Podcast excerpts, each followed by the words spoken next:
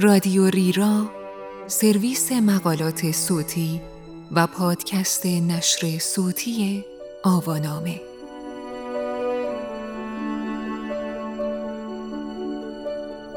در سیلیکون ولی او تنها کسی است که هنوز چیزی به نام وجدان دارد. این عنوان یادداشتی است به قلم زک بارون که در آگوست 2020 در جی کیو منتشر شده و وبسایت ترجمان آن را در آبان 1399 با ترجمه بابک حافظی منتشر کرده است. من آرمان سلطانزاده هستم.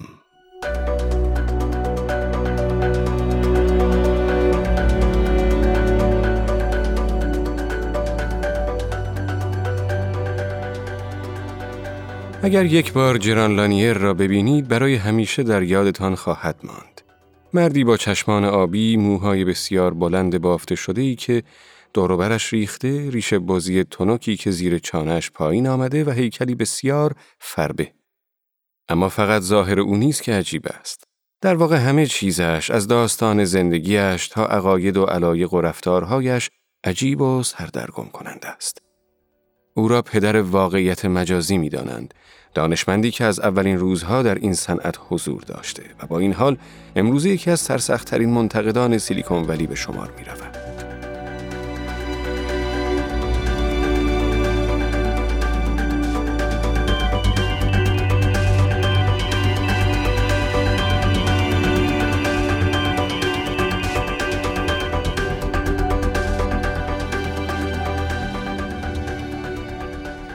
جران لانیر و من آنجا بودیم. در کنار هم بر روی صفحه کامپیوتر من. در یک فضای مجازی که کمی شبیه یک اتاق کنفرانس و کمی شبیه یک سالن سینما بود. یا مثلا می توانستیم اعضای یک هیئت منصفه باشیم. تقریبا می توانستم روی سرش دست بکشم. لانیر این نکته را به من گوش زد کرد که همانطور که خودت فهمیدی با وجود این ویژگی فضای اشتراکی تو می توانی به مردم دسترسی پیدا کنی و تا اندازی با آنها تعامل داشته باشی. او در برکلی کالیفرنیا بود، در تپه های بالای شهر و در خانه رو به خلیج و من در لس آنجلس بودم. پنج دقیقه پیش هر کدام از ما در یک پنجره جداگانه در یک تماس تصویری بودیم. درست شبیه تصویری که خیلی از ما این روزها قبل از خوابیدن آن را می بینیم. چهره های گنگ خودمان که روی صفحه نمایش به ما خیره شدند. بعد او چند دکمه را فشار داد. حالا ما در کنار هم بودیم. لانیر اسم این فناوری را حالت با هم گذاشته. او بهار امسال در طراحی این فناوری به مایکروسافت کمک کرده است. شرکتی که در آن به عنوان چیزی شبیه به یک غیبگوی داخلی مشغول به کار است. در ابتدا او حالت با هم را برای کمک به استیون کلبرت کسی که وقتی لانیر در نیویورک بود گاهی در گروه موسیقی او نوازندگی می کرد طراحی کرد. تا بتواند برنامهش را با حضور مخاطبین از راه دور اجرا کند. بعضی وقتها به لانیر لقب پدر واقعیت مجازی را می دهند. البته او لقبهای دیگری هم دارد. مثل دارنده بزرگترین فلوت دنیا و نیز خیلی از سازهای عجیب و غریب دیگر که او جمعشان می کند و در نواختن آنها هم استاد است. با این حال او از ابتدای دهه 1980 بیشتر وقتش را صرف تلاش برای حل یک مسئله کرده است. مسئله درباره فناوری و اینکه مردم چطور می توانند از آن استفاده کنند. در این مورد خاص، اینکه در بهبوه یک همهگیری چگونه می شود بهتر و طبیعیتر با یکدیگر ارتباط برقرار کرد. درباره طرز کار حالت با هم کمی بیشتر برایم توضیح داد. اینکه چگونه توانسته آرامش را به رسانه ای بیاورد که پیش از این روانمان را به هم میریخت. اینکه به جای قرار گرفتن در دو قاب جدا در کنار هم باشیم و بتوانیم تماس چشمی برقرار کنیم همانطور که الان می توانیم کارکرد روانشناختی دارد. باعث می شود کمی سرزنده تر و کمی آرامتر شویم. یا حتی می تواند به قول آن شعار NBA لیگ بسکتبال آمریکا حس یک اجتماع را به وجود بیاورد. NBA به سرعت فناوری حالت با هم را مناسب سازی کرد تا بتواند از آن برای انداختن تصویر هواداران راه دور بر روی نمایشگرهای استفاده کند که به جای سکوهای خالی ورزشگاه های فلوریدا تعبیه شده بودند. لانیر در حالی که به فضای مجازی که در آن بودیم اشاره می کرد گفت امید دارم که مردم در این فضا کمی حالشان بهتر شود. میدانی نمی توانیم وانمود کنیم که این فضا خیلی از مشکلات را حل خواهد کرد چون بالاخره اوضاع افتضاح است اما هرچه باشد این فناوری بهتر از هیچ چیست و تا حدی می تواند کمک کند اصلا چرا لانیر و من داشتیم با هم صحبت می کردیم؟ این سوال را نمی‌پرسم تا تأثیر کلامم را بیشتر کنم بلکه این سوالی است که او چند بار از من پرسید. سعی کردم برایش توضیح دهم. گفتم که زندگیش برایم جالب است، زندگی که به قسمتهایی مساوی از تراژدی و خوششانسی تقسیم شده است. زندگی که با فهرستی از چهره های مختلف گره خورده است. ریچارد فاینمن فیزیکدان، فیلیپ گلاس آهنگساز، جوزف کمبل اسطوره شناس، فارست ویتیکر بازیگر و استیون اسپیلبرگ کارگردان. فهرستی چنان پرتعداد و بی ربط که ذکر کامل آن دشوار است. کارهایش هم برایم جالب بود. به عنوان یک پدید آورنده، بازی های کامپیوتری، واقعیت مجازی، نرم افزارهای تشخیص چهره و دستگاه های آموزش پزشکی به عنوان یک متفکر و به عنوان نویسنده چهار کتاب تحسین شده در دهه اخیر با موضوع بیمها و امیدهای فناوری کتابهایی که به ما می‌گوید که شاید او آخرین مرد اخلاق در سیلیکون ولی باشد. در زمانی که به نظر می رسید اربابان فناوری مشان را جزم کردند تا قدرتشان را یک کاسه کنند و آن بخشی از زندگی ما که هنوز کنترلش را به دست نگرفتند را تحت کنترل خود درآورند لانیر یک نفر از خودشان که تقریبا از وقتی این صنعت تأسیس شده بخشی از آن بوده است در عوض تصمیم می‌گیرد تا علیه همتایانش سخن بگوید و با منطقی متفاوت و انسانی تر برای ما توضیح دهد که چگونه آنها می توانند تهدیدی برای بقیه انسانها باشند. به او گفتم که به خصوص جذب آخرین اثرش شده ام.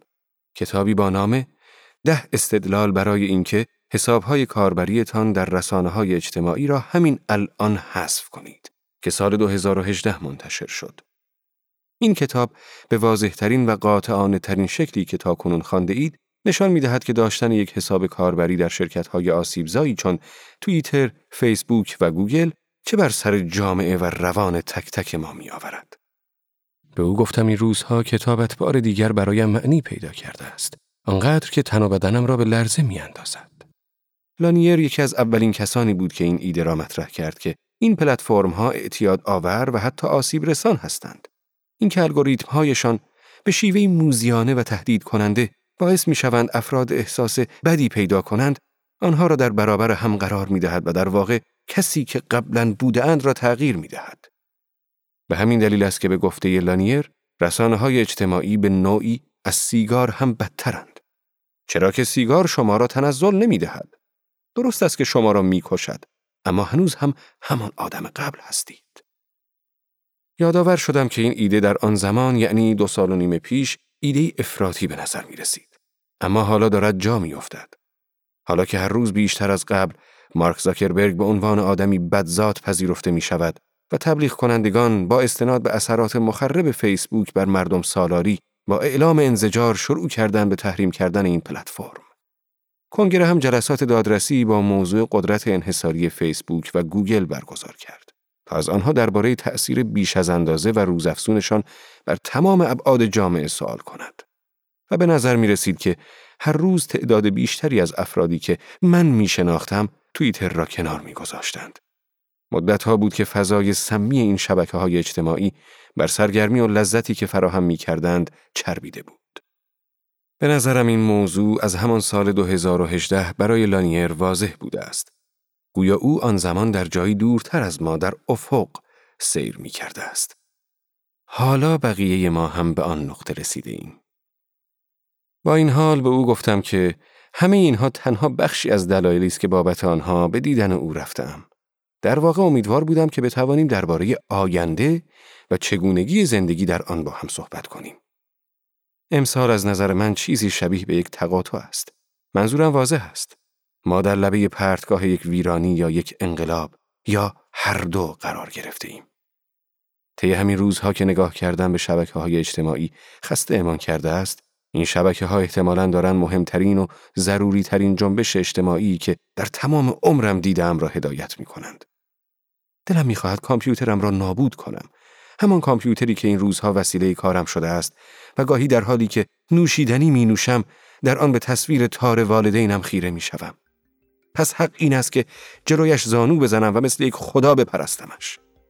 یک نفر باید بیاید. یک نفر مثل جران لانیر و به من بگوید که داریم به کجا می رویم و اینکه وقتی به آنجا رسیدیم آیا آزار رو به راه خواهد بود یا نه؟ لانیر فقط سرش را تکان داد و گفت آه پس که اینطور.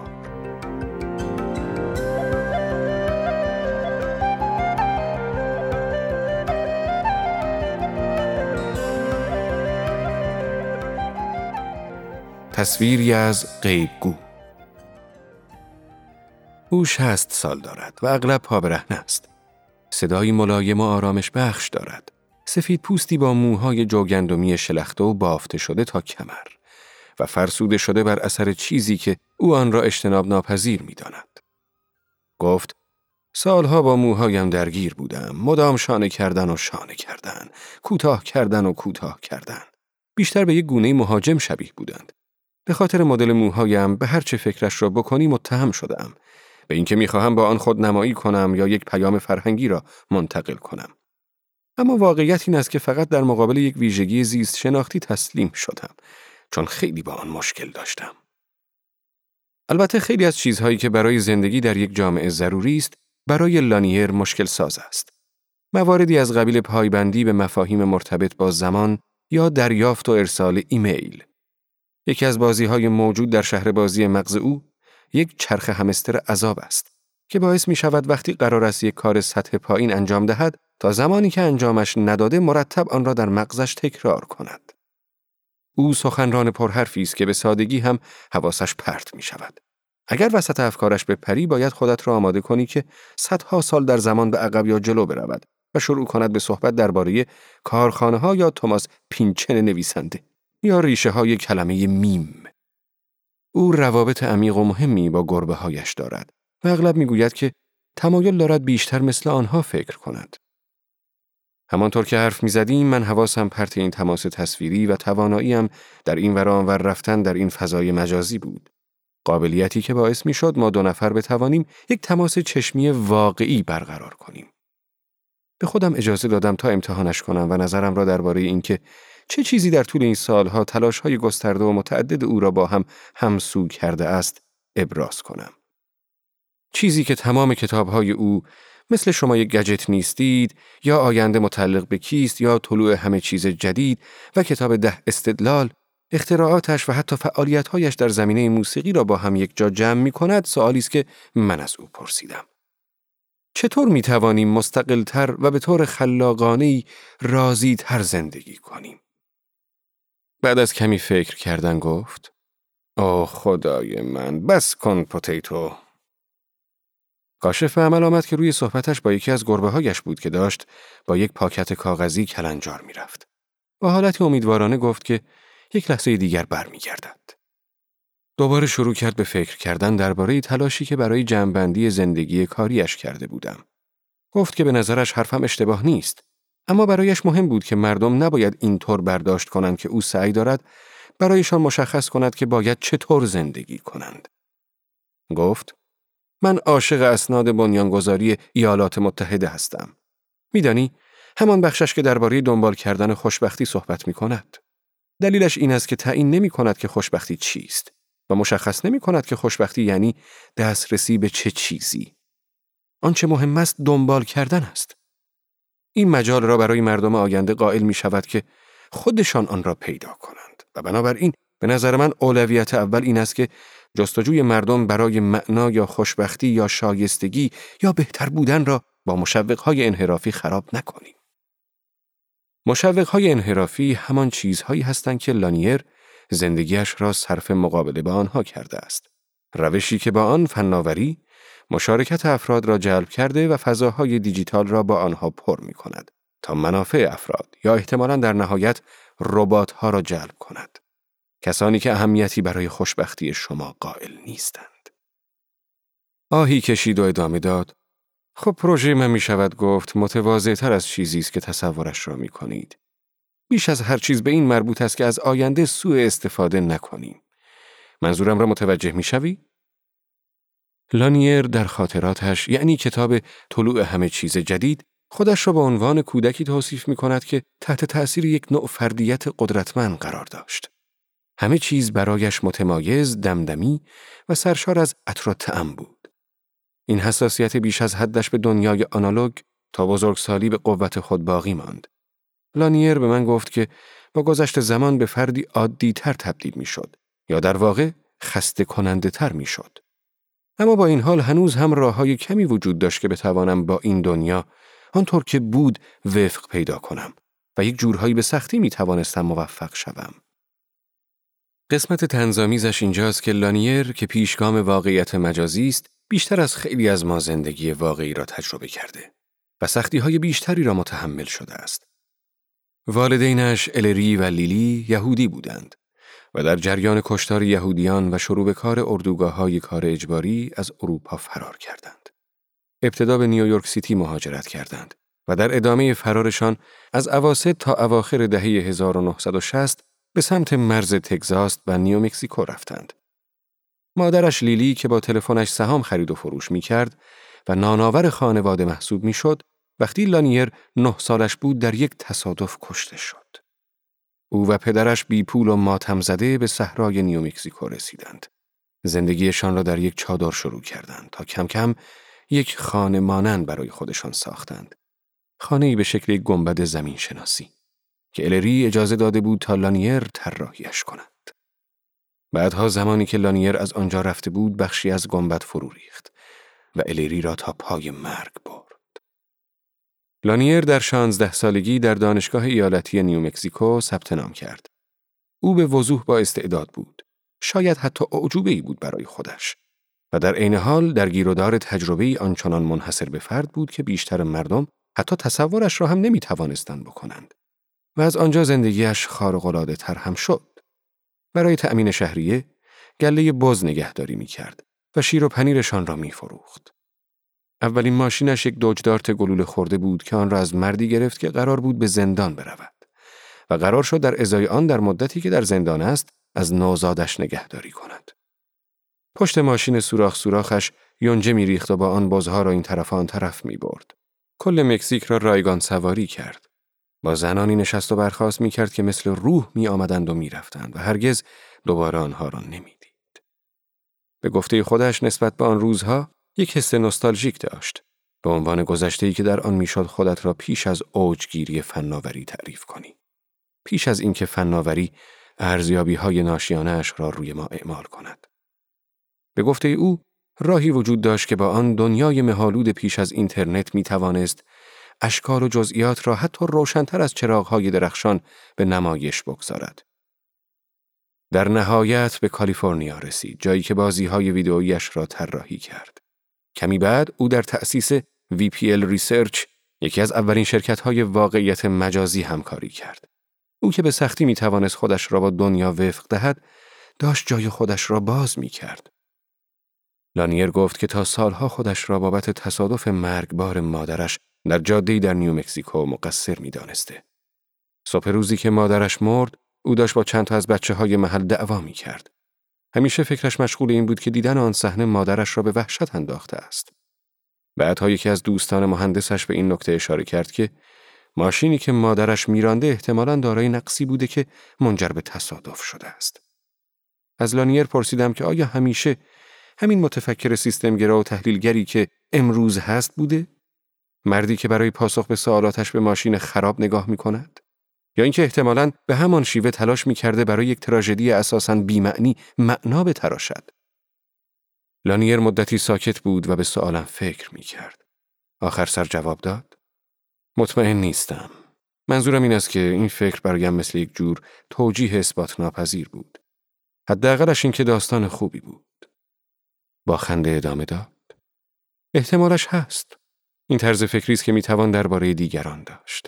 گمان نمی کنم این نوع فکر کردن دردی را از خود آدم دوا کند. او گفت که این اواخر احتمالاً به خاطر همهگیری دوباره آن بخش از زندگیش را مرور کرده است. روزگار تنهایی سورئالش در سالهای جوانی. لانیر گفت موضوع شگفتانگیز برایم این بود که چگونه همه چیز به شکل اعجاب آوری برایم خوب از کار درآمد. مدام حس قدردانیم بیشتر می‌شد چرا که وقتی جوانتر بودم واقعا انتظار نداشتم که کارها به این خوبی پیش برود. یک بعد از ظهر گرم در اواخر ماه جوان خودم را در محوطه ارغوانی رنگ خانه لانیر در برکلی یافتم. بر روی نیمکتی در کنار یک اتاقک صورتی رنگ مرموز که از خانهش بیرون زده بود به خاطر همهگیری داخلش نرفتم. اما بعدا عکسهایش را نشانم داد. اتاقی پر از کتاب و سازهای عجیب. با دنباله های پیچ خورده و گیره هایی برای کوک کردن. ریش بازی کمرنگش از زیر ماسک آبیش بیرون زده بود و آن روز یک تیشرت مشکی با آستین های بلند و گشاد مثل جادوگرها به تن داشت. گفت که بعد از 11 سپتامبر به این خانه نقل مکان کرده است. چون اتفاقات آن روز باعث شد سقف خرپشت او در محله ترایبکا فرو بریزد. مثل اتفاقی که قبلا برای پدرش افتاده بود و ریزش سقف نزدیک بود او را بکشد. او و چند نفر از دوستانش چند کامیون را با سازهای کمیابشان پر کردند و از آن سر کشور آمدند به این خانه. یعنی اولین خانه‌ای که در برکلی دیدند. از آن زمان او رفته رفته خانه را تغییر داده تا کمی شبیه به خانه شود که در نوجوانی آن را طراحی کرده بود و ساخته بود و در آن بزرگ شده بود. به گفته خودش این کار برایم فقط روشی خوشایند برای بازی با رنگها و شکلها بود. لانیر در گذشته به عنوان یک غیبگو مورد مشورت قرار می گرفت. اما در شرایط فعلی دیگر این کار را انجام نمی دهد. گفت که ماه هاست که تقریبا هیچ کس را به صورت حضوری ملاقات نکرده است. به خودمان دوتا اشاره کرد که زیر آفتاب عرق می ریختیم و از بالای ماسک هایمان به هم زل زده بودیم. وضعیتمان خنده دار است. با این حال یخش زود آب شد.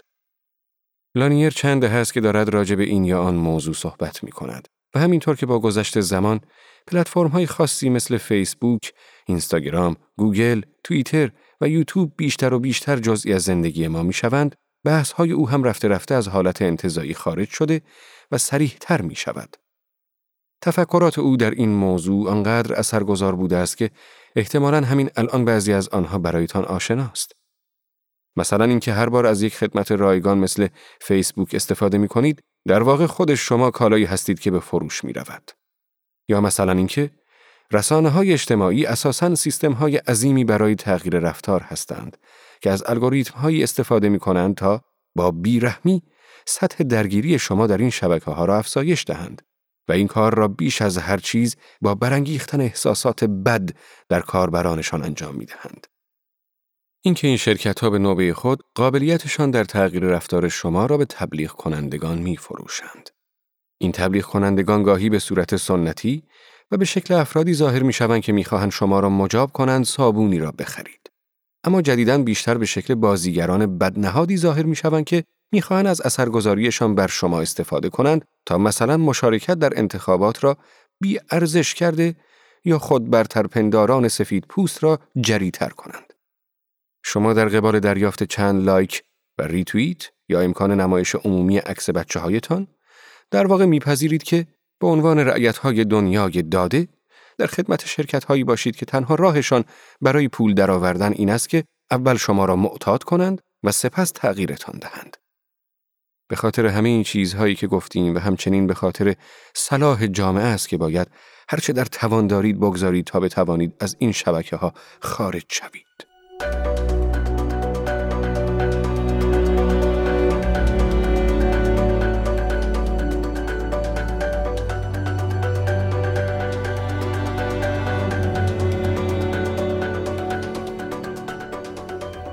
وقتی او برای اولین بار این ایده ها را مطرح کرد، به نظر بحث برانگیز، باور نکردنی و حتی عجیب و غریب می آمد. اما در دو سال اخیر در آمریکا هر روز تعداد بیشتری از منتقدان و حتی شهروندان عادی که حتی اسم جران را هم نشنیدند به طرز فکر او روی می آورند. آنجا بود که به او گفتم برای نمونه از زمان شروع همهگیری خیلی از کسانی که می‌شناسم و از جمله خودم ظاهرا به طور خاص با توییتر به مشکل خوردند. و خودم بیشتر روزها احساس می کنم که انگار دهانم را گذاشتم جلوی یک لوله اگزوز و دارم نفس می کشم. هر روز ساعت پنج عصر این اتفاق می افتد و باعث می شود حالم خوب نباشد. درجا حالم را متوجه شد و گفت بله این موضوع ظریفی است و خیلی اوقات صحبت کردن درباره آن دشوار است اما گونه ای از انسانها هستند که به طور خاص به توییتر اعتیاد دارند و اغلبشان هم روزنامه نگارند خنده معیوسانه ای سر دادم ادامه داد و معتادان به توییتر شبیه بقیه معتادان هستند. از یک طرف بیچارند و از طرف دیگر خیلی تدافعی برخورد می کنند و حاضر نیستند توییتر را مقصر بدانند. اندکی بعد از این گفتگو توییتر را برای مدت سه هفته کنار گذاشتم. آه آرامش بخش بود. در واقع می توان گفت زندگیم عوض شد. اما بعد از نوشتن این مقاله به دلایلی که از درکشان عاجزم و البته از طرفی به لطف لانیر خیلی هم خوب میفهممشان به این پلتفرم بازگشتم. لطفا یکی کلک من را بکند. از او پرسیدم آیا از زمان شروع همهگیری متوجه تغییری در رابطه خودش با فناوری شده است؟ پاسخش مثبت بود. گفت فکر می کنم مردم حالا وقت بیشتری را به صورت خودخواسته برای ارتباط برقرار کردن با دیگران از طریق تماس تصویری و چیزهای اینچنینی صرف می کنند تا اینکه مثل قبل به صورت منفعلانه فقط خوراک ورودی دریافت کنند و واقعا فکر می کنم که اوضاع کمی بهتر از قبل شده است. این واقعیت که مردم به جای وقت گذرانی در حلقه های ایجاد شده به وسیله الگوریتم ها از کامپیوترهایشان برای حرف زدن با دیگران استفاده می کنند و احتمالا بعدش هم بیرون می روند برایش دلیلی بود برای خوشبین بودن. سپس گفت که همان زمان بود که اعتراضات در واکنش به مرگ جورج فلوید سراسر کشور را فرا گرفت. یکی از غمانگیزترین نظریه هایی که لانیر در کتاب ده استدلال برای اینکه حساب های کاربریتان در رسانه های اجتماعی را همین الان حذف کنید ارائه کرده اشاره دارد به تأثیرات کنشگری مبتنی بر رسانه های اجتماعی. در این کتاب او ادعا می کند که دقیقا همان رسانه هایی که از آنها برای سازماندهی و متصل کردن افراد حول یک دیدگاه مشترک استفاده می شود، روشی که ابزاری قدرتمند در دست کنشگران برای گسترش تغییر است، می تواند در نهایت به برانگیختن مخالفان آنها منجر شود. طبق نظر لانیر، روش کار به این شکل است که الگوریتم این رسانه ها یک جنبش اجتماعی مثبت مثل زندگی سیاهان مهم است را می‌گیرد و آن را نشان گروهی از مردم می دهد که آمادهاند تا با دیدن آن از کوره در بروند. سپس آنها را به هم معرفی می کند و در نهایت برای کسب سود به خشمگین تر کردن آنها ادامه می دهد تا جایی که آنها را به چیزی قدرتمندتر و ترسناکتر از جنبشی که در ابتدا به آن واکنش نشان داده بودند تبدیل می کند. به همین شکل بهار عربی مواد اولیه داعش را فراهم کرد. گیمرگیت درها را برای جنبش حمایت از حقوق مردان باز کرد.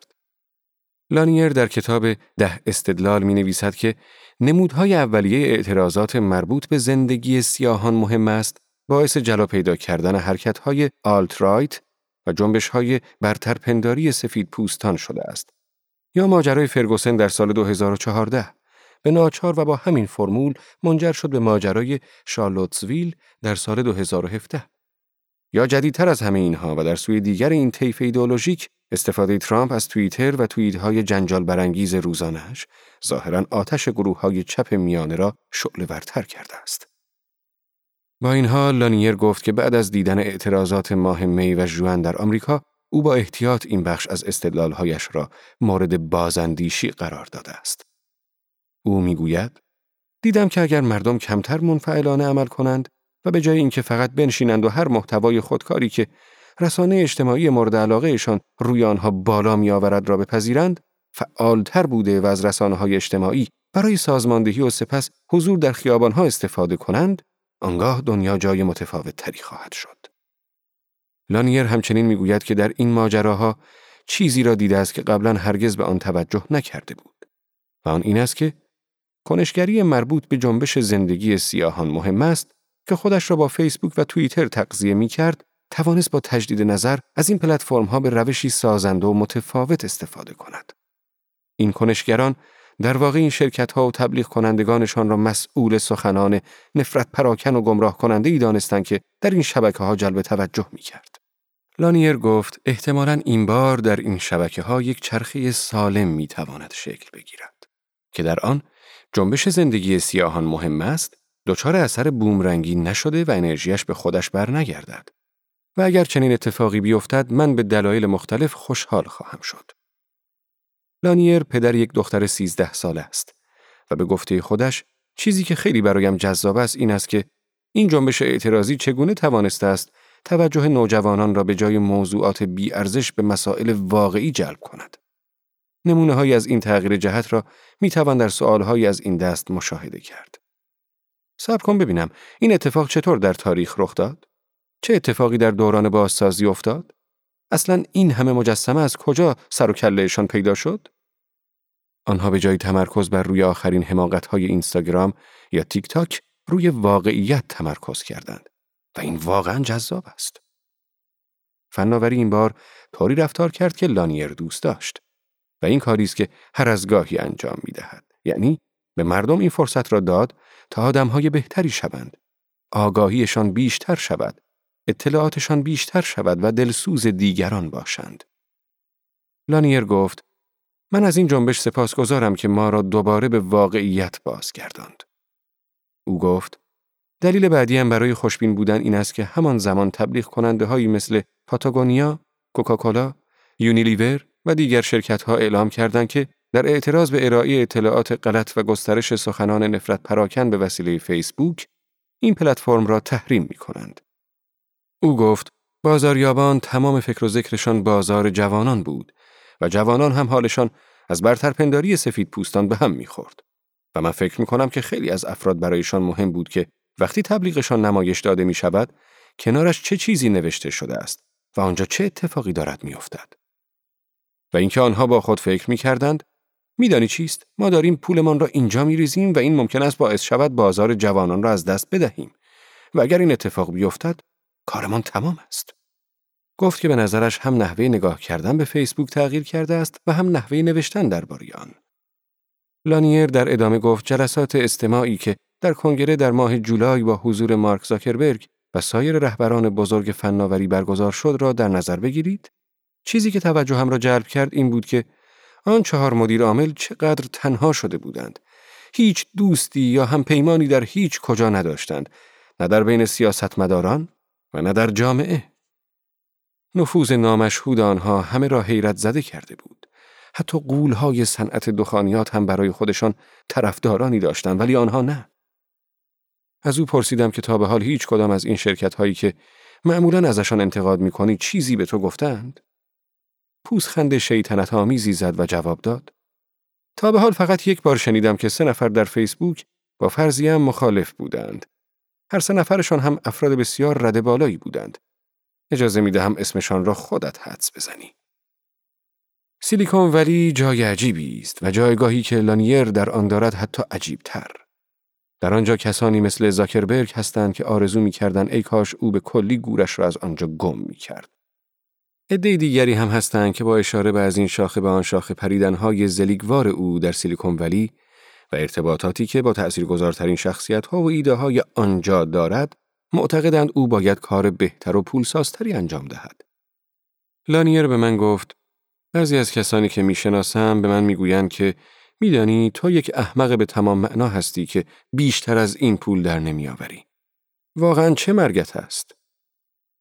می‌گوید که همهگیری رابطه او با همتایانش را از قبل هم پیچیده تر کرده است. خیلی از اهالی سیلیکون ولی در آن زمان به پناهگاه های وحشت، خانه های دوم و محوطه های بقا در نیوزلند فرار می کردند. بعضی هایشان حتی از لانیر هم دعوت می که با آنها برود. لانیر پیش من لو داد که چند نفری هم بودند که گاه و بیگاه با من تماس می گرفتند و می گفتند هی باید بیایی نیوزلند پیش ما. من هم گفتم نه. به نظرم اگر ما می توانیم به اینجا گند بزنیم چه دلیلی دارد که نتوانیم به نیوزلند گند بزنیم؟ نیوزلند چه چیزش بهتر از اینجاست؟ تازه آنجا خطر زلزله هم بیشتر است. تنها چیز جذاب درباره آنجا این است که هنوز به آنجا گند نزده ایم. این ایده اشتباه است که شما می توانید گند بزنید به دنیا و در عین حال یک بخشی از آن باقی خواهد ماند که به آن گند نخورده باشد. اگر شما گند بزنید به دنیا به کل آن گند می‌زنید. گرفتی؟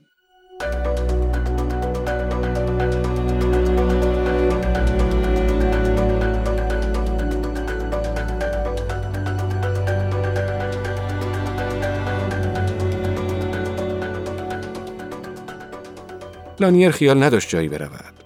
گفت که می‌خواهد این شرایط را در خانه کارناوالی خودش پشت سر بگذارد.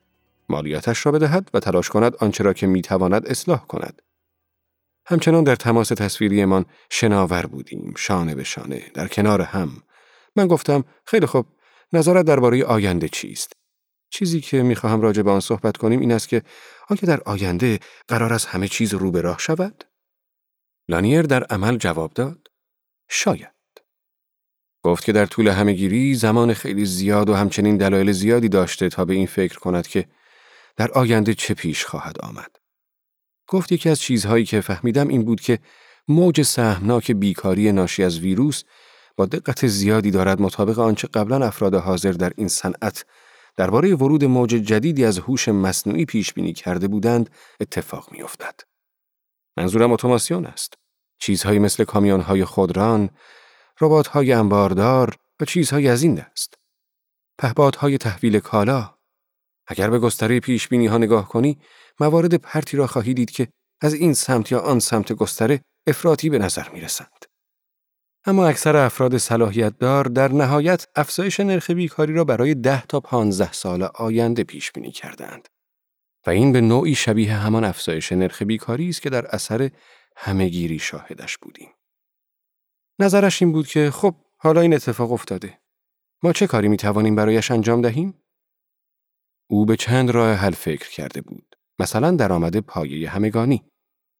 لانیر قبلا با نامزد سابق ریاست جمهوری اندرو یانگ در ارتباط بوده است.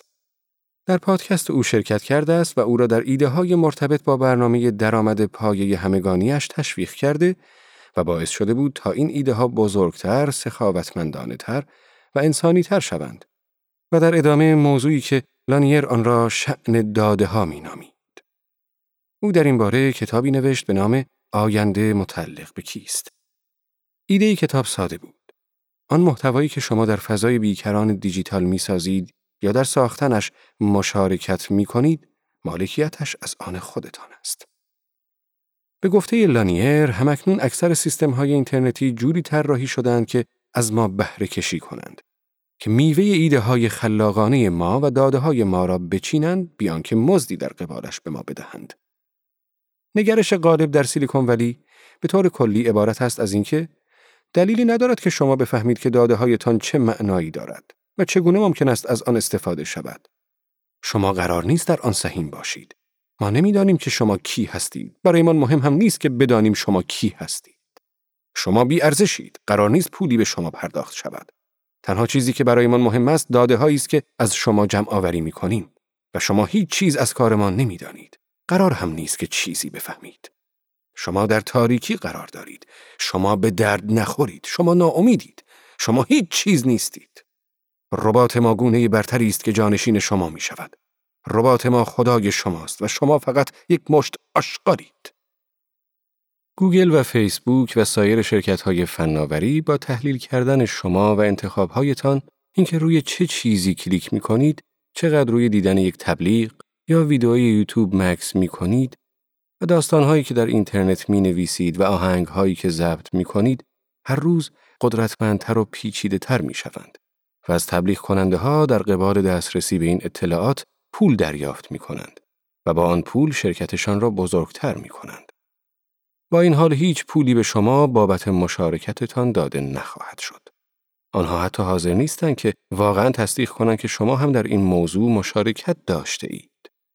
گویی که هوش مصنوعی از ناکجا آباد آمده است و انگار نه انگار که از داده های من و شما به وجود آمده است. لانیر گفت در عصر اطلاعات همه ما همزمان هم کارگریم، هم مصرف کننده و هم کارآفرین.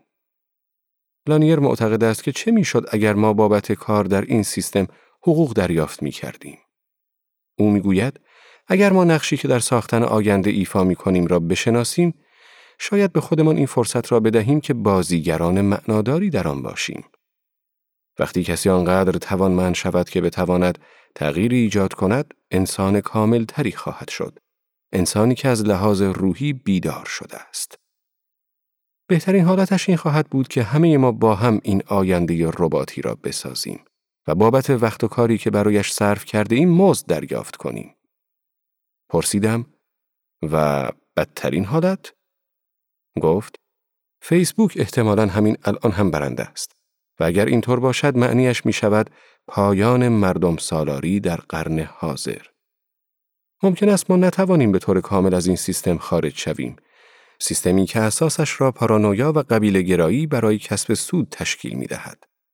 این سیستم بسیار قدرتمند است و می تواند کاری کند که همه چیز از هم بپاشد و ما را با جهانی از اولیگارش ها و خودکامه هایی تنها بگذارد که نمی توانند از پس مشکلات واقعی برایند. مشکلاتی مثل همهگیری ها، تغییرات اقلیمی و مواردی از این دست. میدانی ما از هم می پاشیم. ما این بازی را می بازیم. این یک احتمال واقعی برای قرن حاضر است. نمی‌گویم این اتفاقی است که الزاما رخ خواهد داد اما چیزی نیست که من بتوانم نادیده بگیرمش. هر روز شواهدی می‌بینم که می‌گوید چنین اتفاقی در حال وقوع است. حجم اطلاعات اشتباهی که روزانه درباره ماسک و کووید 19 در فیسبوک و توییتر میچرخد و سرانجام راهش را به فاکس نیوز باز می کند را در نظر بگیر. لانیر خاطر نشان کرد که اکثر افرادی که در فاکس نیوز روی آنتن می روند خودشان در شبکه های اجتماعی هستند و دانسته و نادانستهشان را از آنجا می آورند. و بعد این اطلاعات غلطی که از توییتر به فاکس نیوز راه پیدا کرده بود در ادامه وارد شبکه های اجتماعی رئیس جمهور شده و این چرخه از نو آغاز می شود. پس ببین این پلتفرم ها چقدر می توانند قدرت داشته باشند تا جایی که سلطه رسانه ها قوی تر است از تجربه واقعیت. یعنی مردم می توانند ببینند که صدها و هزاران نفر بر اثر این ویروس جان خود را از دست می دهند و در این حال باور کنند که کرونا یک فریب است و این دو را در کنار هم میپذیرند و شر از همین تقضیه می کند. همهگیری خطوط شکستی که دور تا دورمان را فرا گرفته به ما نشان داد. خطوطی که باید ترمیمشان کنیم تا اوضاع رو به راه شود و لانیر یک بار دیگر ازمش را جذب کرده تا در این راه کمکمان کند تا تلاش کنیم گندی که به دنیا زده اند را جمع کنیم اگرچه به گفته او همه اینها به این بستگی دارد که حاضر باشیم کامپیوترهایمان را از پنجره به بیرون پرتاب کنیم یا نه. برای لحظه حافظش را مرور کرد و گفت در زندگیم تخریب فیزیکی کامپیوتر را زیاد تجربه کردم. تمام قطعاتش را از هم جدا کردم، لگدشان کردم، گازشان گرفتم و از ارتفاع زیاد آنها را روی زمین سفت پرتاب کردم. حالا هر دویمان آنجا بودیم. او در برکلی و من در لس آنجلس. اما هنوز به ترتیبی با هم بودیم.